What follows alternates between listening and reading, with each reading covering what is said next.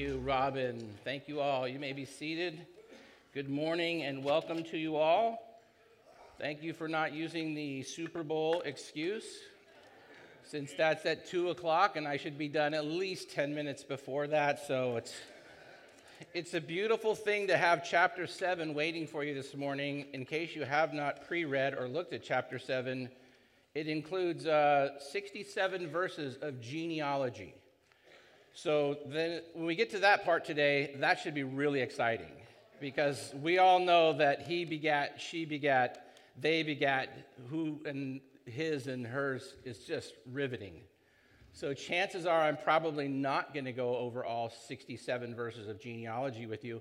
I will leave that for your small group. That should be a mind blowingly awesome small group session that you should have.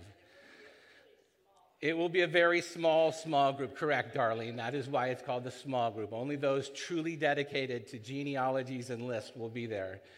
But uh, first of all, I wanted to thank you guys for last week. It was the first time I got a chance to share with you guys the care ministry. And it was fabulous to actually get connection cards with people volunteering. So people volunteered both during the week and then throughout the week. I got a couple more people volunteering. So Pastor Bill, who's also recovering, is kind of able to make phone calls in his current state. So Pastor Bill will be calling you guys and kind of putting that team together. And then once the uh, team is kind of all established, who the visitors are going to be, um, who the grief share people are going to be, and uh, who the food ministry will be, we'll get all you guys in a room and let you all meet each other and kind of process it all. And then I will begin to uh, allocate the list of bill of people that are actually waiting for visitation. I should also kind of make note to you that um, an elder, uh, Pastor I'd say Pastor Rich and uh, Dee have also kind of talked to me about maybe for some of them, though, on communion, that we might be able to actually have communion and have elders go do communion with them as well. So that's a real blessing to me in light of kind of the current situation with some people that are out there. So thank you all for volunteering with that. Additionally, you heard Grief Share is getting ready to do a session uh, Zoom. Um, I'll have a video on that, and maybe I'm going to have Leslie up next week, and we'll go into a little bit more detail so it's just a, another expansion of kind of how God's blessing the church with ministry. And uh, a lot of people are experiencing grief in a lot of different ways, and so we want to address that. One final thing at the end of the service, I'm going to try to get to the end of the service as proficiently as possible. We are going to be praying. The elders are going to be coming up, and we're going to be old school praying for uh, Tony Mangrello and Cheryl if she's here. And I just wanted to let you know in advance if you haven't been prayed for by the elders or had that kind of opportunity, um, if you're just here this morning and as God uses this simple message, if you're finding yourself overwhelmed by something, if something just physically is kind of, you have an ailment or something that is overwhelming you, just because we're praying specifically for one or two people, I would just tell you at the end of the service, is probably going to be an opportunity for you to old school come forward and access all of us as we have the opportunity to pray for you corporately today. So we've seen some pretty amazing things happen with that. And so we're a church that believes in prayer. And uh, as you find out today, Nehemiah is definitely a man that has come to value uh, in the significance of prayer. And in light of Nehemiah, in chapter 7, we're about to start, he actually finished chapter 6 with prayer, right? And the, the idea was the wall is almost done at the end of chapter 6, and all he has to do is hang the gates. And yet, these same guys that have been nitpicking, naysaying, and poking and prodding the whole time, like they just can't let it go. And so he actually ends chapter 6 with kind of this prayer saying, Lord, would you remember these guys? Would you remember these people that are kind of, kind of continuously going after me and help me to stay focused on what it is that you've put me into? Um, I don't know about you. If you like patterns, like I'm a guy who likes patterns and likes systems, I, I think that God kind of showed me something this week. Matter of fact, I think it was probably Thursday night or fr- Friday night, somewhere around 2 in the morning. I woke up and my wife said, Where are you going? I said, I got to write something. So I just want to share with you kind of what I think Nehemiah is going to be showing us and what he has already shown us through seven chapters. Nehemiah has developed this pattern where every time something happens, and plenty of things are happening, okay, from the initial call when he's all the way back as the king's cupbearer to, to going to be a construction guy, every time there's a situation, Nehemiah follows this. He, he prays first, right? How simple is that? He prays first. He prays and then he listens a lot of us have come to the conclusion in our life that we think prayer is important, and we might pray before we go to sleep, or pray before we eat a meal, or pray at a certain restaurant, or pray at a friend's house, or whatever we use prayer for.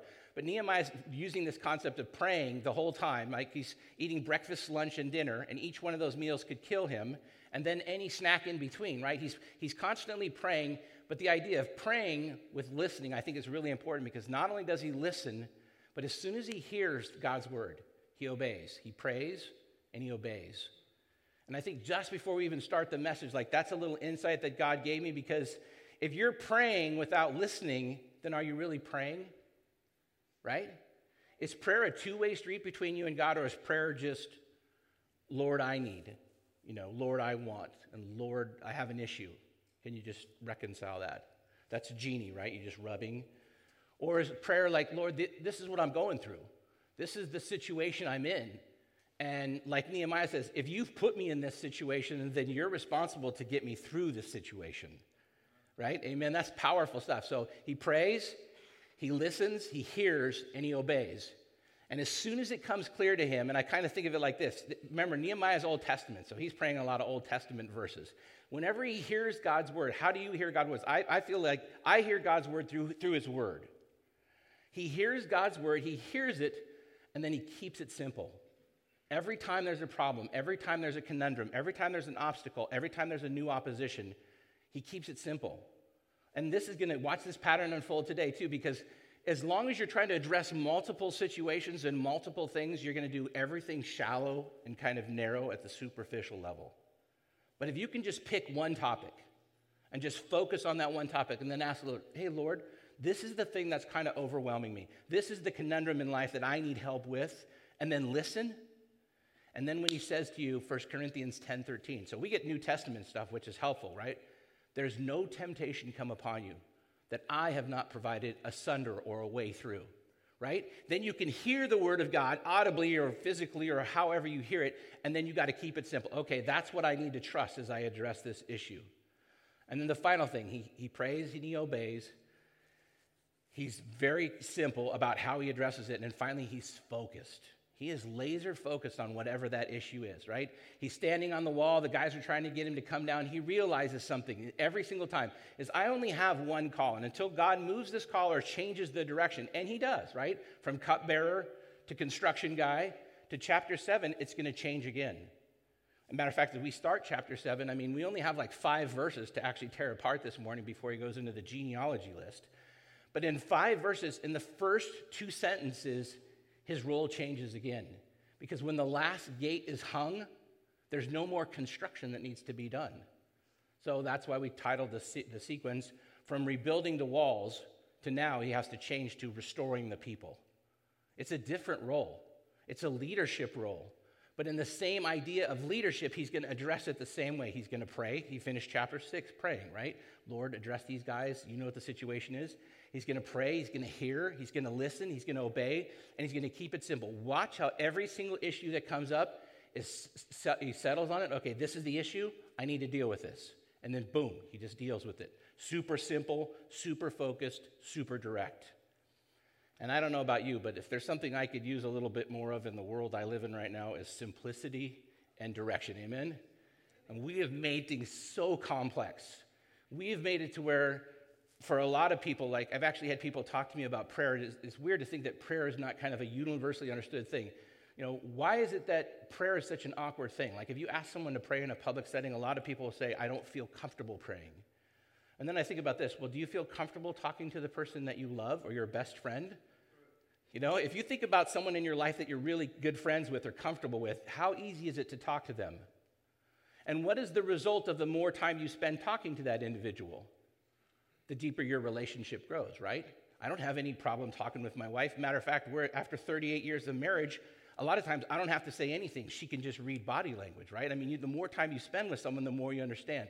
And that's how your prayer life should be.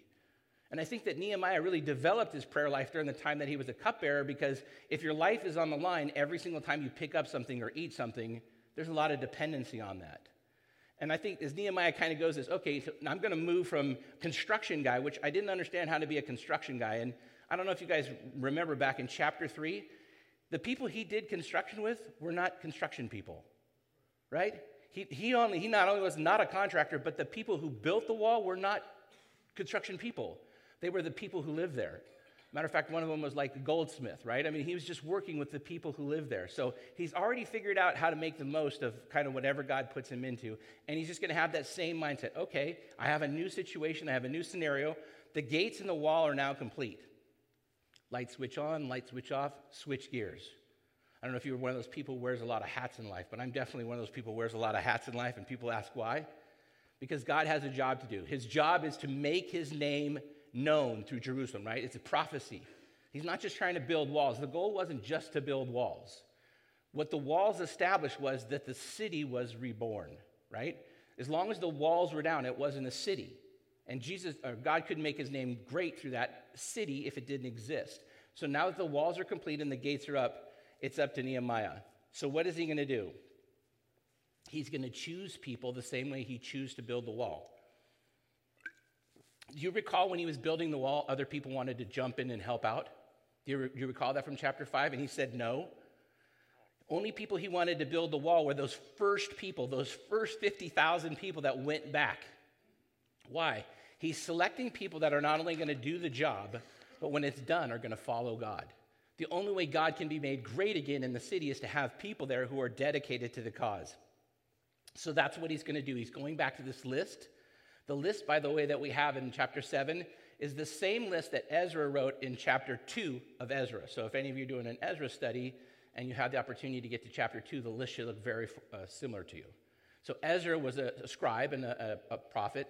He wrote down that list from the very beginning. He thought it was worthwhile to know who those first 50,000 were.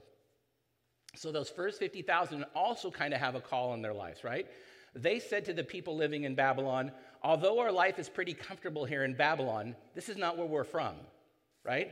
We're from Jerusalem. We're from, we are Israelites, and we need to go home. And although we're living in captivity and we're living comfortably, that's not who we are. That's not what we need to do. So, all those people that went home, Ezra made a list. That's where the list comes from. Ezra makes the list, and that list is going to become available to Nehemiah. And then he's going to go through the list, and then he's going to reassign and reallocate people throughout the city because it's still kind of vacant. There's not people living everywhere throughout the city. And as he does that, we're going to see some different things happen. Anytime I could find some old school Bible verses from the Old Testament, I was kind of plugging them in here, and I thought this was a good one from Psalm 127. Unless the Lord builds it, the builder labors in vain. Unless the Lord builds it, the labor builds in vain. So Nehemiah has a really good concept of kind of like who God is and what he's actually doing to the point that no matter what the situation, remember, it's going to change today from construction to leadership. Like he has to restore the people. The people now have to be kind of reinstituted into what it means to be the nation of God, right? To be God's chosen people. And moving from construction man to leader is interesting because Nehemiah would tell you he's not situated to be the leader. Matter of fact, when we actually get to the passage of what he's situated to do, uh, I think you're going to find it quite interesting. All right, so you ready? Nehemiah is going to finish the gate. We got five verses to tear apart. I'm only going to read five verses, and then we're going to start. Here we go. And I actually brought glasses. I know, thank you. Applause not necessary. Now, when the wall, I can see, I can see, it's a miracle. Readers, one, what's one level? It's amazing. Verse 7 Now the wall had been built, and I had set up the doors, and the gatekeepers, and the singers, and the Levites had been appointed. I gave my brother Hanani and Hananiah, the commander of the citadel, charge over Jerusalem, for he was a more faithful and God fearing man than many. And I said to them, Let not the gates of Jerusalem be opened until the sun is hot, and while they, while they are still standing guard, and then let them shut and bar the doors. Appoint guards from among the inhabitants of Jerusalem, some at their guard posts, and some in front of their own homes. The city was wide and large, but the people within it were still few, and no houses had been rebuilt. Verse 5 Then my God put into my heart to assemble the nobles and the officials and the people to be enrolled by genealogy. And I found the book of genealogy and those who came up from the first. I found written in it. These were the people of the province who came up out of the captivity the exiles whom Nebuchadnezzar, the king of Babylon, had carried into exile. They returned to Jerusalem and Judah, each to his own. Now, verse 7 kind of reminds us and lets us know that everyone is ultimately going to get restored to where they came from. Everyone. So the entire list will be reconciled and dealt with. How will he do it? He's going to pray, he's going to listen, he's going to hear, and then he's going to obey. Pray and he's going to obey. Once he does, he's going to keep it simple. Where did this person come from? Where in the hometown are they from? I mean, there's regions all throughout the area. Get them back into where they're from, plug them back into it, and then establish first and foremost that there's some things that are missing.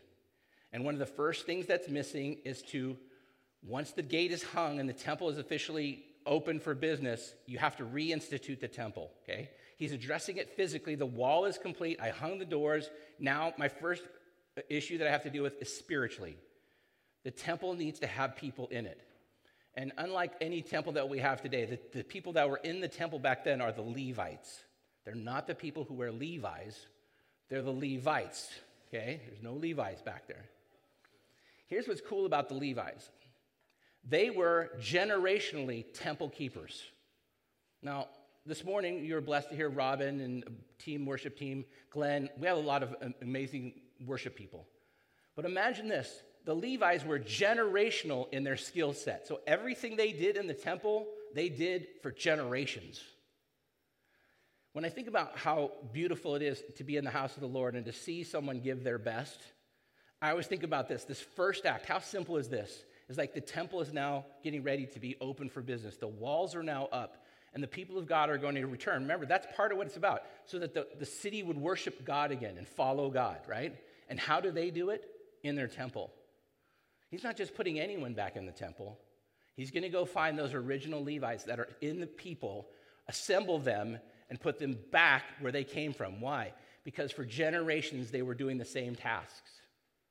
How good would someone be if you came out of a family whose sole purpose was the care of God's house? I think that's important, like just in and of itself, because when you talk about giving our best to God, it's like there's a reason why we give God our best. And if God has given you time and talents and abilities, I would encourage you, thank you for blessing us. Brad, thank you for blessing us with your drumming skills. Thank you, worship team, for blessing us because the first thing Nehemiah addresses here is I need to get the temple situated. I need to get those Levites in there. Additionally, I need to get those singers in there. You know, worship is one of those things where when we say worship today, we often associate worship myopically, very narrow, and it comes right up here to worship. I don't think worship has ever been that narrow in God's word. I think of worship in the Bible more like an umbrella. It's the canopy that covers all that we do in ministry, right? And then every one of those little metal arms on the umbrella is a tie in to ministry. When you read God's word, is that not worship? And 100% worship. When you serve, when you stand at the front door and greet people or hand out a bulletin, it's service, not worship. 100% worship. When you tithe, when you anything you do under the auspice of saying thank you God for what's been given to you. Right? That's worship. And it's all under that canopy. And yet in this in this beautiful passage here we realize not does he want to rebuild the temple and restore what was in it, but can you imagine how generational singers I mean, we, we really are blessed to have beautiful singers, but I mean, I'm definitely one of those people that throughout the week I can sit in my office and have a good day or have a bad day. And part of what I can dial myself in with is I can go p- pull some worship off the internet and just play worship. And just good quality worship, just me in my office singing in Mach 10, just restores my soul. And I just can't, I love this component about Nehemiah. It's like, see the problem, pray about it, listen for the answer, and then restore it as simple as possible. Stay focused on it. Get the right people and put them in place. Why? Because another problem that had happened is 70 years in captivity, they had begun to lose their ability to read Hebrew. They had learned, they kind of learned some new behaviors and kind of forgotten some old ways. And so they needed people to be restored that would help kind of bring them back. And by the way, the inability to read Hebrew and the proposition that only people from the temple could read Hebrew became a, a source of a, a sore, uh, kind of a thorn for Israel from, for a long time. I think that's even available in some of the other religions today when I think about the dependency on other people to read God's word compared to your ability to read God's word at any time. In restoring the house of worship, he restored his prophecy that the Jews were constantly being told about, and that was to make the name of the Lord great again. Now, every victory that the Jews had been through should have done something for them. Now that the temple is open and now the right people are in place, one of the things that you think would naturally happen is they would flood back into the temple, right? Uh, by the way, speaking of flood, uh, coming out of uh, 9 11, flood. One of the greatest revivals the church had ever seen was coming out of 9 11. It wasn't just about patriotism, it was about people desiring to be closer to God. I, remember reading some articles about New York having lines out of their church, lines of people waiting for every service that was available. Think about it now, what it's like two years later, right? Think about what Sundays are like now for you guys. Just think about the struggle this morning. I mean, I, I, was jokingly with some people. It doesn't matter what happens on a Sunday. If any event happens on Sunday, our ability to want to be in the house of the Lord has definitely been diminished. But Nehemiah knew right here, from the very beginning, they should be back in the church. They should be closer to God, but yet they weren't. So no matter what they were going to do, he was going to restore everything the way that it should be and say, simply say this Lord, once again, it's your house, it's your people, just like you did with the wall. You need to restore the temple. You need to restore your people. And part of that, I think, was last week when I asked you guys to reconsider something. I asked you last week to reconsider the idea that obstacles and opposition are a curse or a problem, and instead consider it a blessing. An affirmation that what you're doing is actually kingdom building. And because you are kingdom building, you're being attacked. And if you're not being attacked, if your life is kind of carefree and nonchalant, then maybe that's a repercussion of saying, I'm going to focus on doing some things of my own, and, uh, and there's no reason to be attacked. So, moving on to verse 2. He gives charge of the city. Okay? For Nehemiah, it wasn't about political glory. He didn't rebuild the city under the pretense to make himself something. Remember, part of the false accusation of chapter 5 was that the guy Shechem said, You're doing this so that you could be king. Matter of fact, you've installed prophets who are saying, Here comes the king of Judah. And he said, Everything you said is like nonsense right? That's not what I'm after. So, what does he do? He looks around and he realizes that God has already put some people in place that are not only better situated, but better in tune.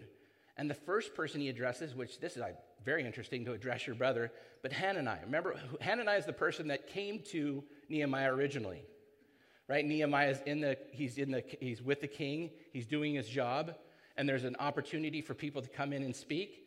And Hananiah standing before the king, and then he addresses his brother and he says, Brother, if you knew what was going on in our hometown, if you knew what was happening where our fathers are buried, your mind would be destroyed because it's completely ruined. And we need to, we need to make consideration for that. So, because of that, he, he realizes his brother is not only in tune with the people, but he's also aware of what's going on. So, he looks at his brother and he says, Okay, you're going to be part of the leadership.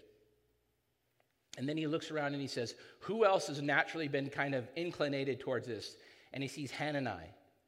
And he says to Hananiah, Okay, you also will be co leader because you're faithful and you feared God more than many.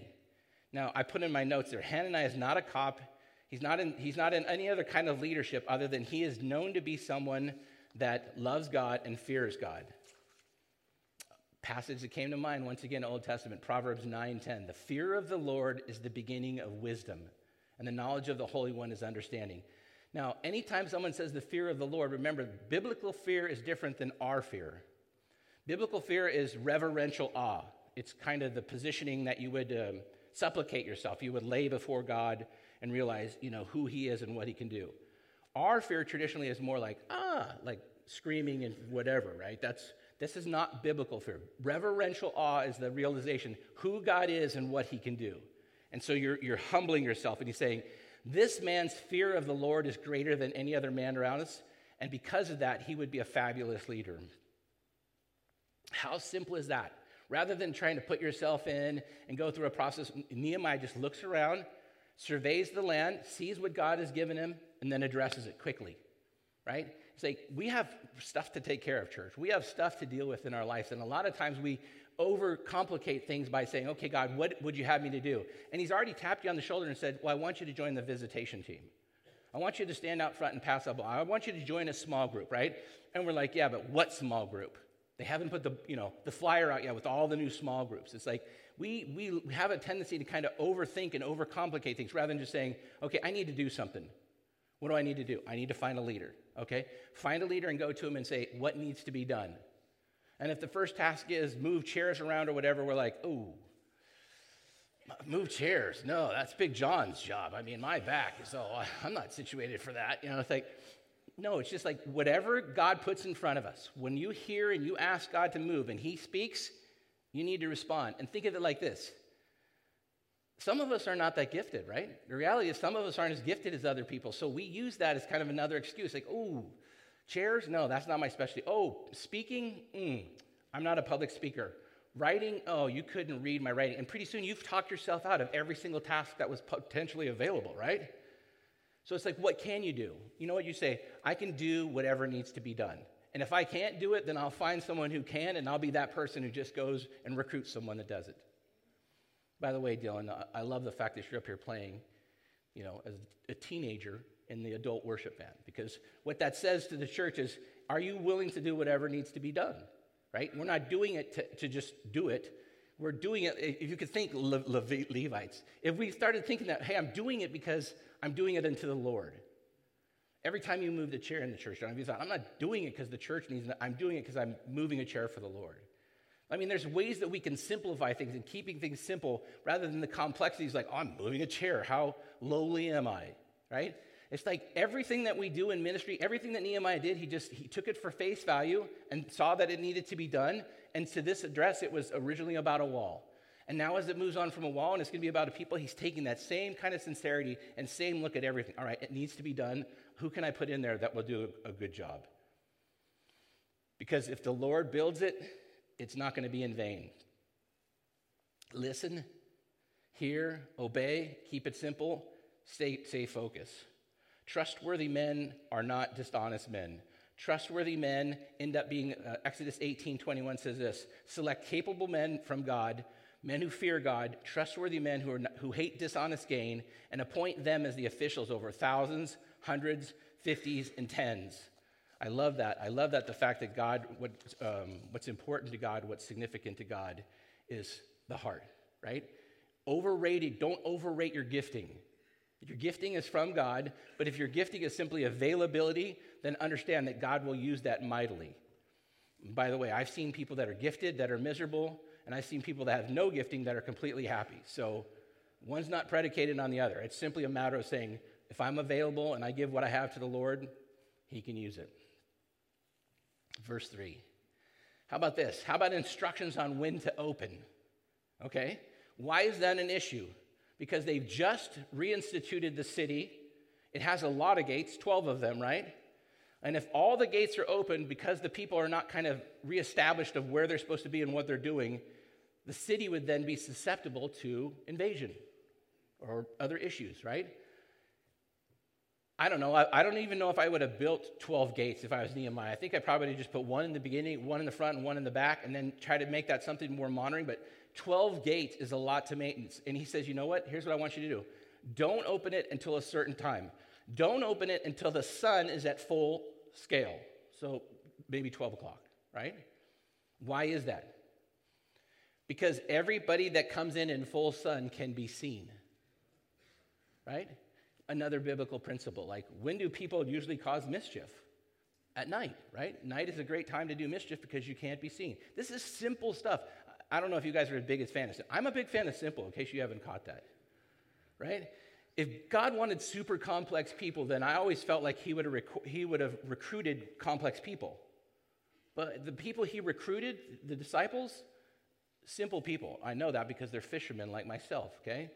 And by the way, the reason why I catch fish and other people don't catch fish has nothing to do with luck. I, if I ever take you fishing, you say, oh, well, you got lucky today, or, you know, what? It's like, I, even with fishing, I have systems and methods, just like Nehemiah. Everything that, that's done, I don't just throw things out there and wait.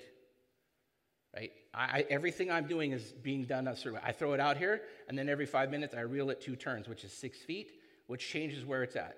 And then every 10 minutes I reel it another six feet.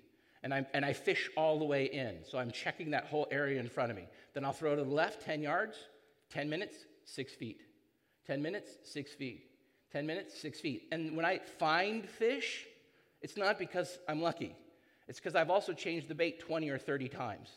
Ask anyone who fishes with me. Rich, he throws it out and he waits, and then the fish just go right to his thing and he catches them. And he's Rich has supernatural fishing power. I don't have that power. Okay? Do work. Keep it simple and stay focused. I'm telling you, this principle that I got from Nehemiah this weekend, this is something you can run with. This is something you're going to be able to sit and digest this week. Think about when you next problem you have or a problem you have right now. If you just refocus it the pretense of, okay, I have a conundrum, I have an obstacle, I have an opposition. I need to put that in front of the Lord. I need to think about what Bible verse or what scripture or what kind of information I hear from the Lord. I need to digest that, act upon it, and then just keep it simple. And then stay absolutely focused about following through with that. Because remember, are you firemen, church? Did we learn anything from last week? Are we firemen or farmers? Okay? We throw seeds. As long as you're throwing seeds, go back to the parable of the sower and seed. Something can happen, right? We throw seeds. Fire, windstorm, I, it's okay. God's going to handle all that. My job is to stay on the path that's lit in front of me. You guys like that verse, um, your, your word is a light into my path? Like, what else can you see but the path that's in front of you? Sometimes you, you underestimate the value of even a simple scripture like that. Think about that means. Go out the next time it's really dark and take a small lantern with you. Pray, Lord, do a simple example in my heart. Make the word of God come alive. And then walk down the trail and realize something. All you're going to walk in is the light, right?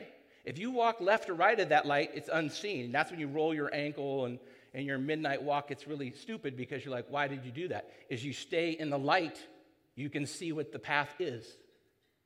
If you have a path to follow, the light will guide you into that.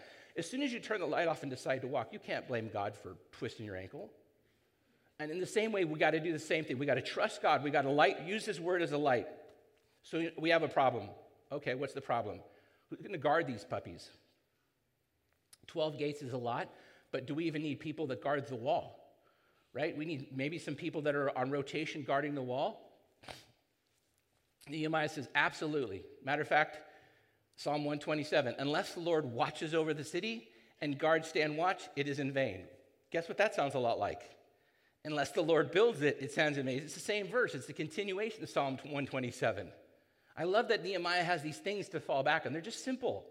Okay? The information's in front of us. Why are you making it so complex? Do you really need 20 people's opinion? If God has told you to do something, do you really need 20 people's opinion or two people's opinion? Try to get two people to have the same opinion, by the way. You want to ruin something that God has told you to do? Ask two people. They can be your friends, they can be your family, but it's really interesting just how diverse the opinion can be. It's like, God said it, go do it. So what am I going to do? Okay, guard post. Everywhere there's a gate, guard post. When do you open it? High noon. When do you shut it down? You shut it down early. So their time was six to six, so who knows? Shut it down at five o'clock. You shut it down before dark. Just keep it simple. What else do you want to do? Put guards on the wall, the patrol. Right? Nehemiah is instituting all these things that are just things that have to be done. Why? Because you need security. We need security. And when he puts them on patrol, one of the things that he does is he puts them on patrol in the area that's in front of their house. So there's not a lot of people living there. So the people that are living there, the houses that are kind of selected are the houses that are nearest the wall. Why would he do that? Why would God put you on patrol in the area that's in front of your house? Because that's what's important to you, right? You talk about not caring about what's five blocks away or 10 blocks away. It's simple.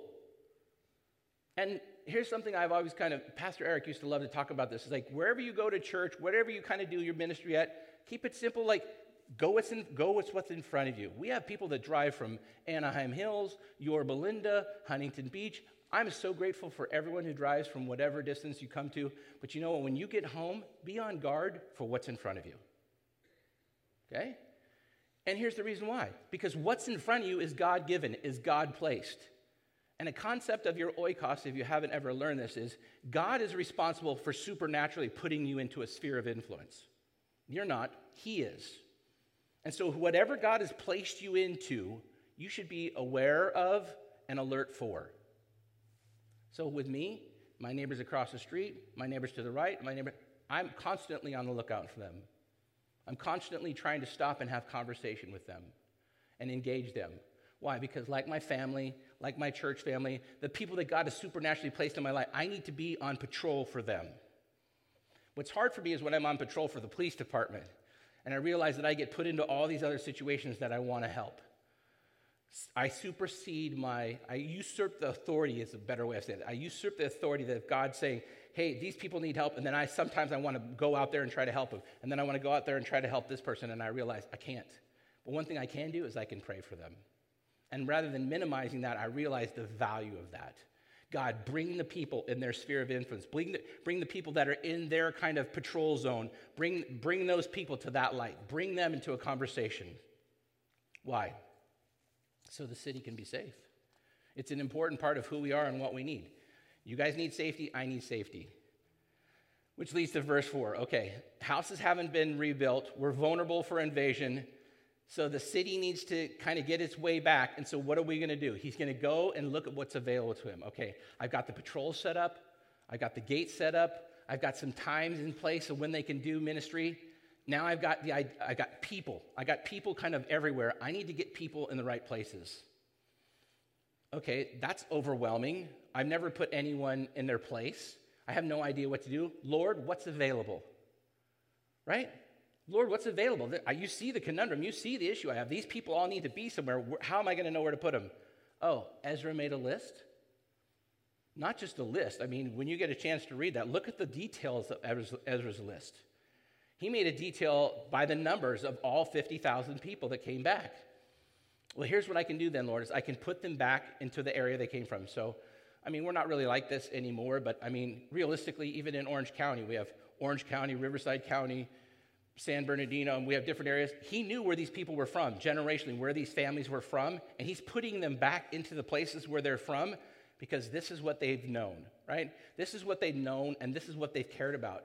And genealogy just is a, quite a bit different. I don't really think we're people nowadays that genealogy means much, but back to them, genealogy meant a lot, right? They, they knew that from the tribe of Judah that the Lord was going to come. And so, if you're a big genealogy person and you're kind of curious about some of that stuff, look at some of the genealogies that are available that Ezra made note of. And the one thing that just kept coming back to me is these first 50,000 people answered a call just like Nehemiah did, and that was to leave the comfort of Babylon.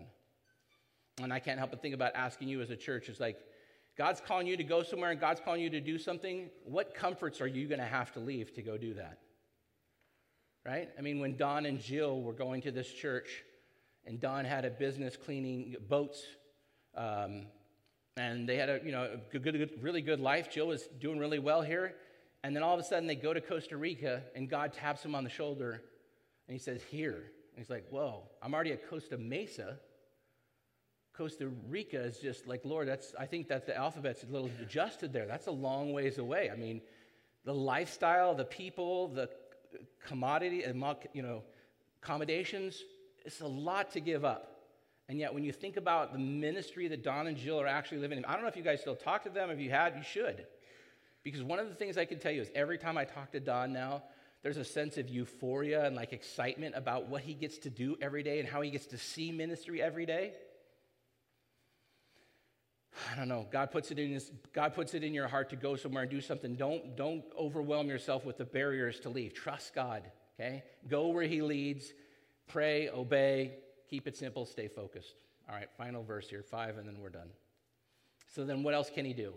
Who's left that he can now address? Remember, he's addressing each problem one at a time. He's kind of moving down the clock face. Okay, now I need to assemble the nobles and the officials, the people that financially and physically kind of run the city and have been in the past important. Now we need to reestablish who's who and what they're going to do. And I'm going to bring them all in together and I'm going to sit them all down and I'm going to explain to them this is what you need to do, and this is why you need to do it. I need you to be the people that God has asked you to be. And what the list is ultimately going to show them is what was specific about each person and what was important about each person. Each person had a very unique and specific task. If you read the list, you'll see how unique and specific the tasks were. Because what their job was is what he wanted to get them back to it. Now, I've often said you're not what you do, right? As a Christian, we're not what our job is, not what we is not what we do, it's who we are. But in the same sense, if you could do the job that God has built you to do, then that's a job you're going to be really successful at. Right? I get to be a shepherd to people. I get to be relational with people. I get to be someone who cares for people. That's my wheelhouse. That's, that's what God wired me to do. So, in that sense, it helps me to do something and do it well and enjoy what I'm doing. And what Nehemiah is seeing here is okay, what were some of their skill sets and where were they at? How can I get them back to do it? Because what they did before, if they did it well, I want to restore them to them, just like the Levites getting back to the temple or the singers getting back to singing. And where they came from, and once he got them in place, was going to give him a place of worship that said, okay, look, city, okay, community, okay, Israel, we are now back restored from being in captive. We are now not only restored, but we are restored in the actual city that was once destroyed. God has given us the privilege. Even our enemies now shake. Remember, the last part of six was his enemies realized that it was an act of God to complete the wall in such a time 52 days. We have left Babylon, we are here, and you and me, this first 50,000, we now have 2 million of our brothers and sisters that are left behind. Let's be prepared for the fact that God is now going to call them home one day. Let's do something to prepare ourselves. What they ended up ultimately doing was going through the same kind of idea, the same system. Just as Jerusalem was rebuilt by God, each individual had to be rebuilt by God. Each individual had to be restored. Now, Nehemiah begins it, and then he puts people in place to kind of see it through.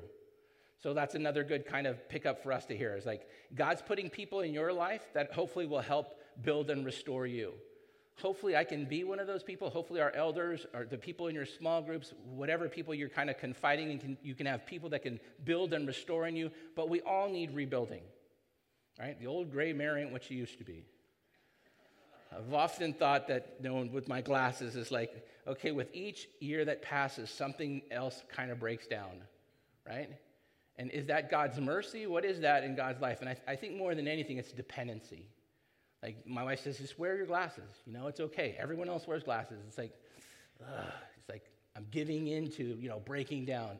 You know what, church? There's, all of us are breaking down. Just like the wall broke down, we're all breaking down. Matter of fact, if there's anything we have guaranteed is that one day it will break all the way down, right? Only two people have beat the system.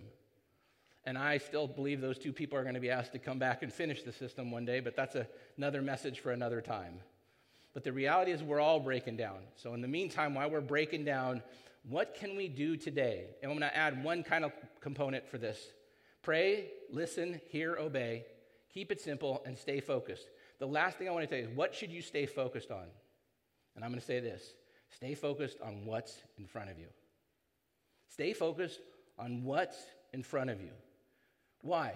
Because in, in the world we have today, we've been given this incredible view. Uh, we did uh, Disneyland. We got our things back. Got a chance to go do Disneyland, and we did soaring. One of the rides we really like is soaring, and you and you get to sit in a seat and feel like you're flying all over the world, right? And you get to see all these different things. It's like you can distract yourself with so many amazing things, and your mind can be overwhelmed with. The, they have different smells, right? Where you're going over grass and then flowers and all. You can just overwhelm yourself, and you feel so euphoric. And then you get off it, and you're next thing you know, you're coming up a tunnel with like seven thousand people and it's like back into the rat race of being a little lemming, you know, paid 150 bucks to go ride soaring for two minutes, right?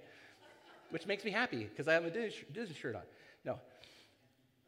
I need to stay focused and realize, you know what? Who at Disneyland is God putting me there for? What conversations while I'm sitting next to someone on a random ride or walking through the park? It's like the, it's weird how if you just stay focused on what's in front of you, God can not only use you, but you can just start to see things differently.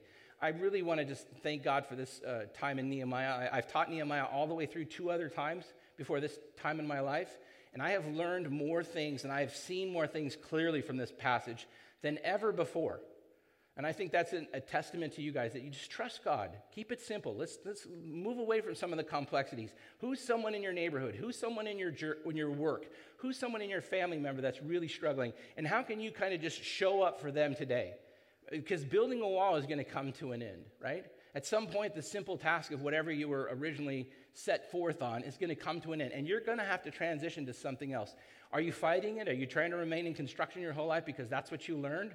Or like Nehemiah, you're just simply saying, okay, God, if you want this done, then you're responsible to help me get it done. So I'm going to pray about it, I'm going to ask about it, I'm going to write down a list, and then I'm going to hear from you, and I'm going to, resp- I'm going to respond appropriately to it. That is all that I have for today, and we are going to pray. And we are going to ask uh, the elders to come forward, and we are going to have a moment of old school prayer. For those of you who like this kind of stuff, this is as old school as it gets. We are as good as we pray. Glenn, you guys can come up, the band. Uh, Tony, you want to come up? Cheryl, you want to come up? Um, I'm asking two people in particular because these two people have some health issues that are above and beyond.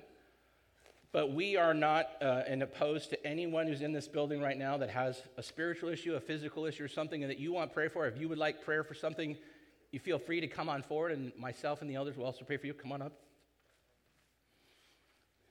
You know, let's go down. Can we go down? We'll come down to them. Tony, can you just go right here in the middle? Cheryl, can you come right here next to Tony? Cheryl has uh, some serious shoulder stuff. Tony has a, a myriad and a multitude of things, but I'm going to get you guys in front of them here. I'm going to go on a side right here, Rich.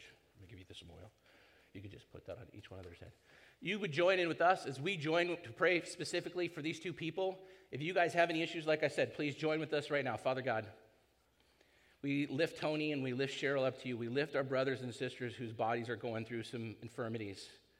And we know, Father, that you say, stand before us with your broken and lift them up to you. Have the elders pray, anoint their heads.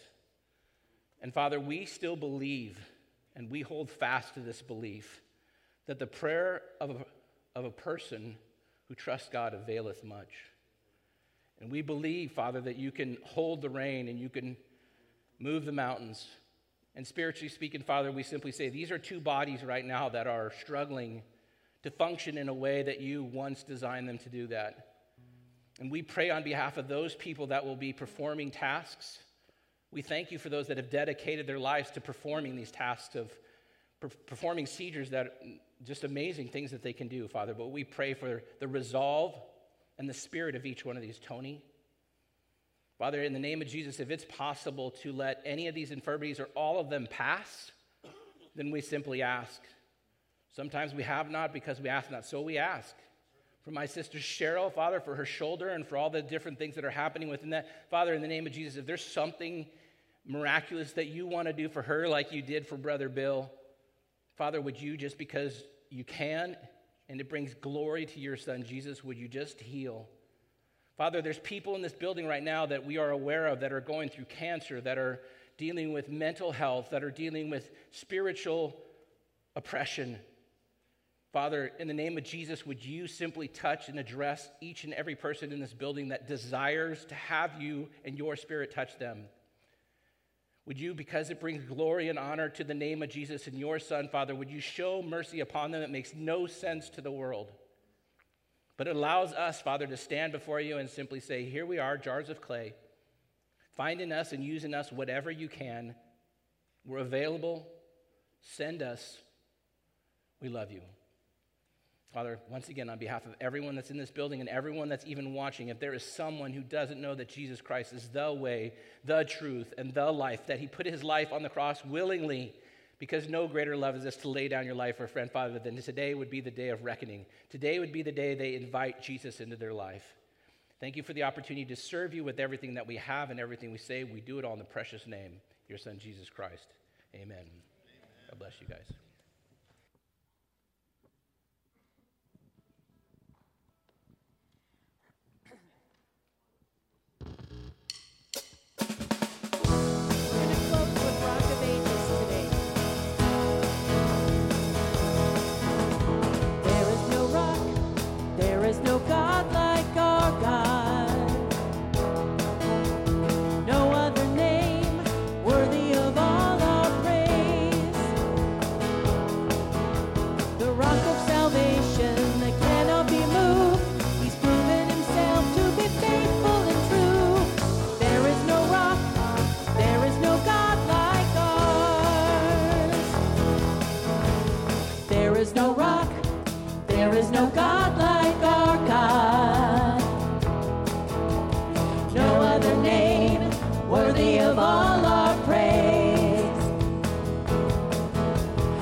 rock of salvation that cannot be moved. He's proven himself to be faithful.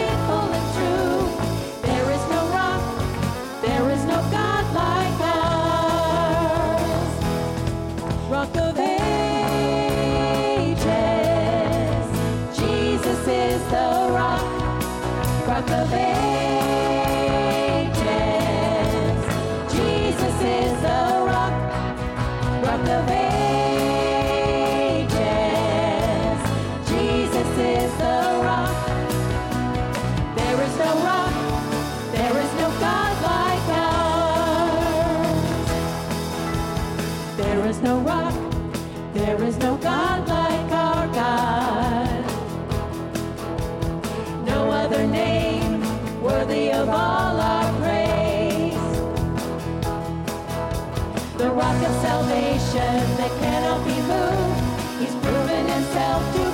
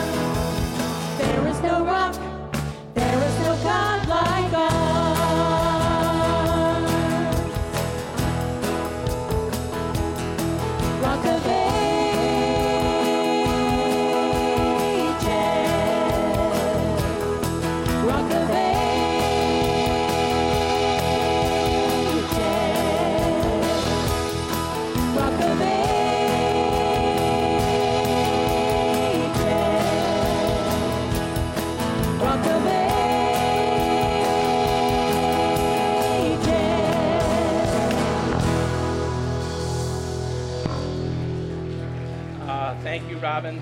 If you have any questions, if you need prayer, if anything's going on and didn't get answered today, uh, we'll be here afterwards. I'll be up here. Please come forward. If you have any prayer requests or any way you'd like to connect with the church, you can drop that in the connection boxes in the back. Thank you guys for coming. Enjoy the rest of your week and God bless, and we'll see you next week.